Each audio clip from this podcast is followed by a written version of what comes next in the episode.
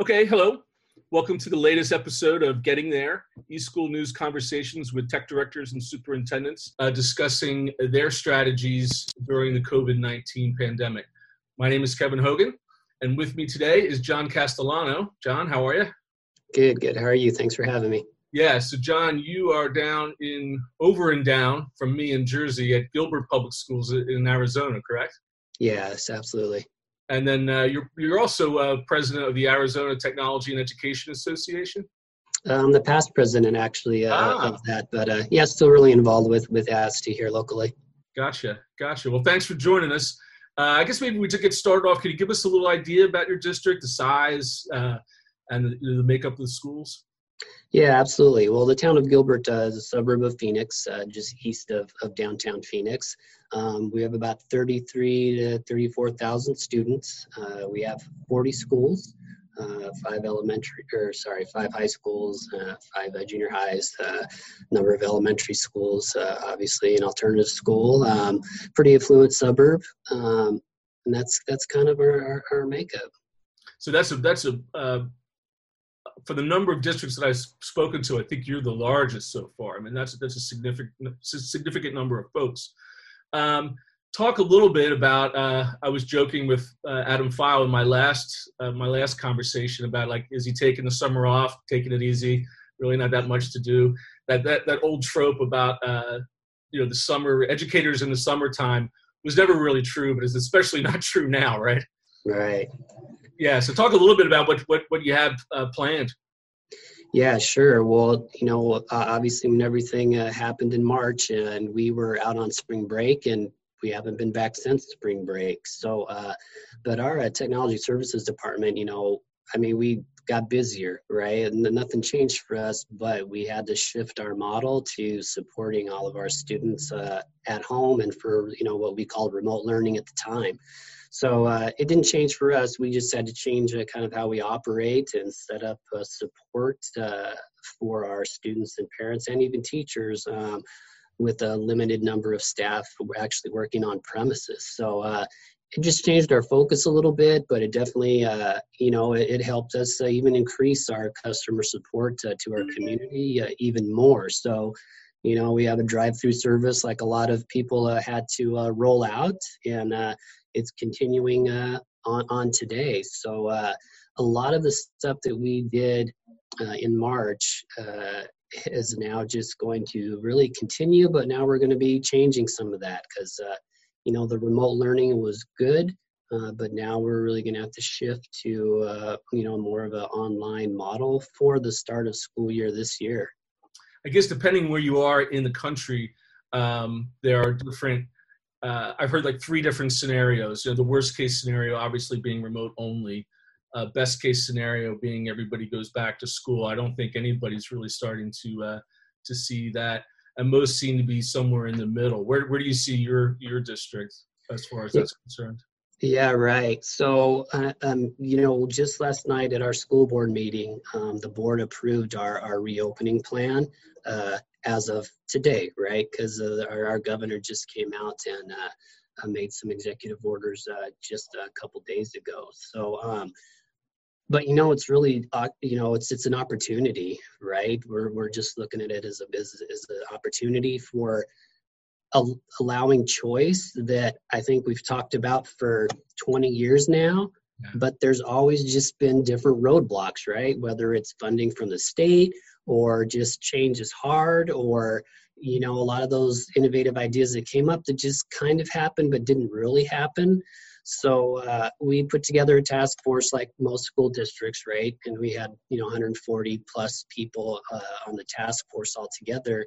And the three options that we landed on are obviously on premises when school starts, which originally was going to be August 5th. And now the governor pushed that back to August 17th as of now for on premises start of school. So that's obviously, the first option.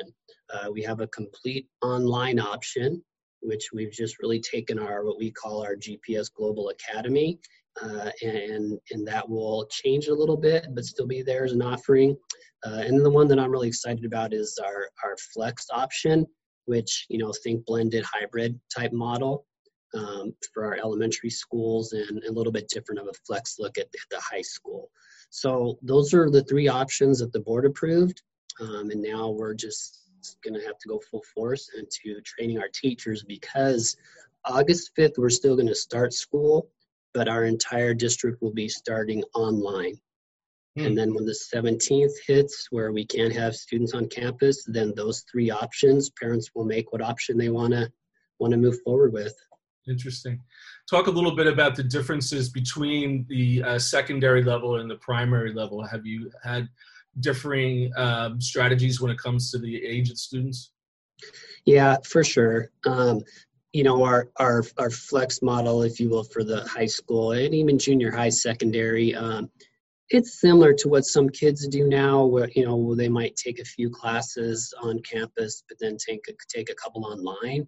But that's kind of really just a special case, you know, in the past. But now it will be an option, you know, if your student wants to come for 3 hours in the morning and then do their other two classes online, then they'll go on to our online, global online school for that. They'll still be able to participate in everything that they want as far as extracurricular goes, but that would kind of be how that model would look. For our elementary sites, you know, it is an opportunity for some creative solutions, right? As it is set right now, that flex model to elementary, a parent can choose the days of school, like for example, a Monday, Thursday, a student might come to school. Then the other days they would be at home, and a Tuesday, Friday. They would come to school in the morning for about 5 hours and be with their teacher, and then they would still have that same teacher, but the rest of the week be online. And then Wednesday would be wide open for office hours type scenario or small group lessons that they would need to do online. So that's kind of how that model is going to look right now. You know, the biggest thing with our community is that, well, with any community, it's that relationship with the students and the kiddos, right? Yeah. So that's really a big focus right now on, you know, building that relationship and not feeling necessarily that I'm online and I'm forgot about, you know, and the support's still there. So that's a big focus right now to figure out, you know, those pieces and how we're going to train our teachers. Yeah. Have you given any thought to changing any of your assessment techniques or practices as a result of this?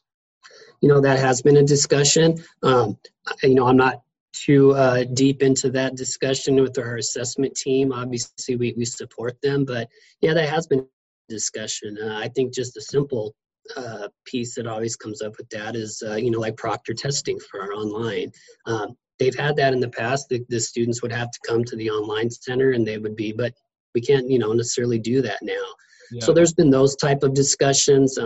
We're actually rolling out a new assessment platform this year, so that's going to be a little bit difficult right in the start of the year. But the state has also said, though, in Arizona that you have to benchmark within the first 6 weeks of school.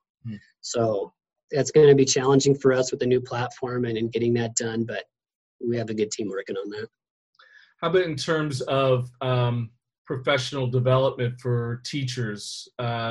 RAND Corporation just came out with a survey where a high percentage of the teachers were appreciative of the fact that they were able to connect, but had some real problems in terms of actually teaching using these tools. Right. I've heard of a number of districts who are beginning to put together online courses for the teachers this summer in order to prep them. Have you been going through any of those sort of ideas or thoughts?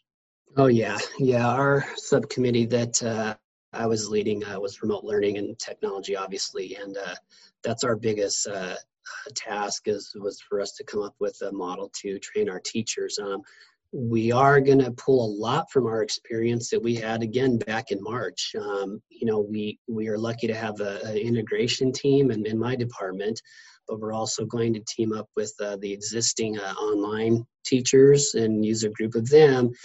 And, you know, we're starting at the foundational level with a new platform that none of our teachers have used besides them. So after we're done today, an email will be going out, and we have a number of opportunities for them to just get that foundational training, obviously via WebEx for that first piece of it. So, you know, that's just an hour training, but they need that foundation, right? So that they can jump in there and get used to the platform, and it's something they haven't seen before.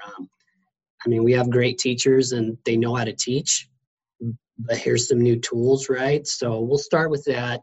And we have about 75 hours of training already lined out for that.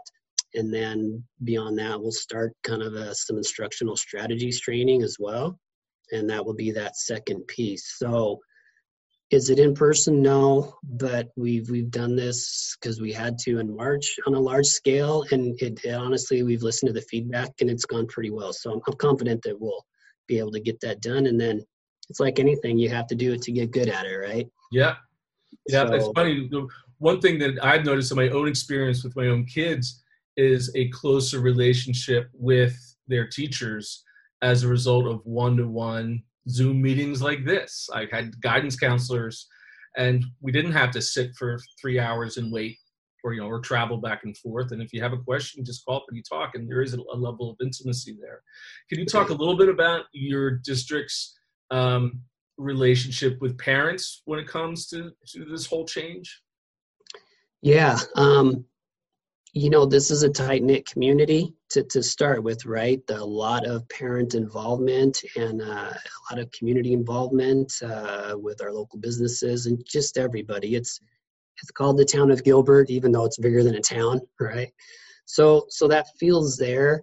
We've done surveys, right, to get feedback. And there's been a lot of honest feedback of, this is what we liked about remote learning and this is what did not work for their families with remote learning. And so we've listened to that and shared that with our task force and let that guide them, and also some guiding principles that we also established to, keep the focus. And so, but our community is vocal, and they'll let us know when they like or dislike something. And we do our best to listen to that and to work with them. And there was obviously parents on the task force as well, so that they could give us that, up close and personal feedback. And we're just trying to accommodate. I mean, it's difficult. You can't always accommodate everything, but we're doing our best and we're listening. Right. Talk a little bit about any technology needs on the parent end in terms of professional development, or even assisting. Parents have basically become teaching assistants, right? Right. At least, and I'm sure they need some assistance in that way. Yeah. Any techniques there?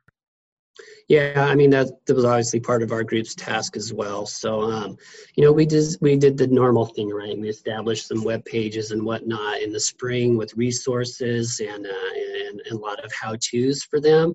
And I think people were very receptive of that. The other thing that we did here in tech services, though, is we had to ramp up our help desk, our phone and help desk. So normally we just have one person that does that, but we added 5 other people, and we just put the help desk number out there to the community. It was just out there, and so we fielded any of those calls that parents had, not just on a hardware side of things, but there was just questions: how can I get into this program, or how can I use this software? And so our team did the best they could to answer those, and of course working with the teachers. So that was a huge piece that we won't have quite as many people, but we're going to continue that, and that'll probably just remain forever, right? Yeah. It's good business to do. So we'll do that. We're going to come up with some different videos and screencastifies and that type of thing for this. And one of the things that we did hear a lot was, I have 3 or 4 students at home. They all get online, and then the internet slows down, right? It's just planning the day. I mean, wonderful mothers and fathers, but they're not used to planning a school day out. Right. So we're going to try to focus on a little bit of that as well, and try to, help them with those pieces. A lot of people can't afford to bump up their internet speed, right? So how can they schedule throughout the day to kind of manage that as well? Because, that's a huge responsibility on the parents' side too, to help with the learning.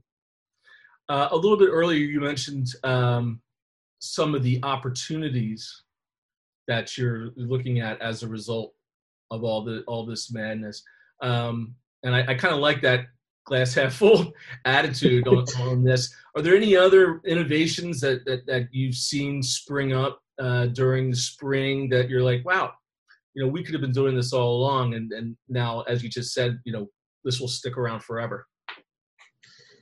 Yeah, I mean, you know, from like a pure technology side, I don't know that there's anything that surprised me, right? Yeah. I think all those pieces that we need are here and have been here for a while. I just think sometimes a little push really brings out the creativity, though, in all of us and our teachers, and how they might present that, or I don't know, I'm kind of missing the word, but you know, they're amazing. And when they get some of these tools in their hand, we've seen a lot of creative ways that they're now using them with their students. So, you know, to me, that's just kind of the biggest thing. And I mean, choice is innovation, kind of, really, if you think about it in a way. And having that choice, I think, will drive to some of the ways that we're teaching and help make them better. Right. Have you had any digital equity issues in terms of students needing access or devices, or did you have a one-on-one already in place, or what was the status there?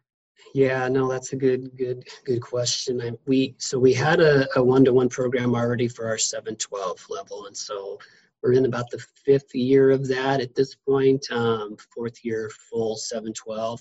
So we were good there, and that was a savior, right? Yeah. If we didn't have that, it would have been very difficult. And we've watched districts, you know, around the state that don't have that, and it's been a struggle for them, even for planning for the fall. So very fortunate that we have our community supporting our bonds in that way to help us with that. At our elementary level, a little bit different. It's not a one-to-one program, right? But we have close to a one-to-one ratio at our elementary schools. So we worked closely with our elementary schools for any parents or any families that needed loaner devices. And so, you know, we said one loaner device to every two students, if they weren't obviously in secondary. And our schools, we provided them with the asset management software app on their phones to check those out, because we're just too big to everyone go to tech services, right? We would never be able to handle it. So we trained them on how to check in and check out devices that all ran through the schools. We had about 4,000 devices that were loaned out. And I think we're going to have more now in the fall when we roll that back around. So, but still we need to refresh those devices too. A lot of those devices are getting to where they're end of life. So, you know, we're going to have to be creative moving forward with that, so we can stay ahead of the game. Yeah, at the elementary level. So for the families that didn't have connectivity at home, we worked closely with Cox Communications here, and they have a Connect to Compete program. So I worked with our Title I person and our SEL person, and they really mobilized our counselors and our social workers at the schools. And they were the ones they know what families need help at their schools. So they were able to reach out to those families, and they did, some of them did some surveys to see, you know, if they needed help. And they really kind of took that and ran with it. So in the fall, the only thing that we'll add is we have to have a hotspot alternative, because we do have some areas that Cox doesn't service. Okay. So those will be the two options for them if they don't have connectivity. Gotcha. Anything else? I mean, anything that I'm missing in terms of a list of what's on your priority list looking at the fall? You know, it's just really that work with our teachers, right? We want them to be comfortable, and, you know, no one's going to be totally comfortable, right? It's hard to be that way right now with everything happening, but that's going to be our focus. And then just logistically, being able to support them from our standpoint at tech services. So again, it's opportunities though, and so we've been as positive as we can about it. But I think it's changing the way that we'll offer education to our community forever. So yeah. I guess that is a question about, because when we would have these conversations back before the pandemic, and we talk about getting teacher buy-in for the use of a lot of this stuff. There's really no choice now, right? You don't need to worry about teacher buy-in. No, I mean, it's here. And you know, what's crazy though, is that, you know, everyone can step up when they have to. And when you have good people, it makes it that much easier. And the focus is the students. I think everyone knows that. And so we're going to do whatever it takes to support them. Yeah, that's great. Well, John, thanks so much for your time. I really appreciate it. And thanks everybody for watching. All right. Thank you, Kev.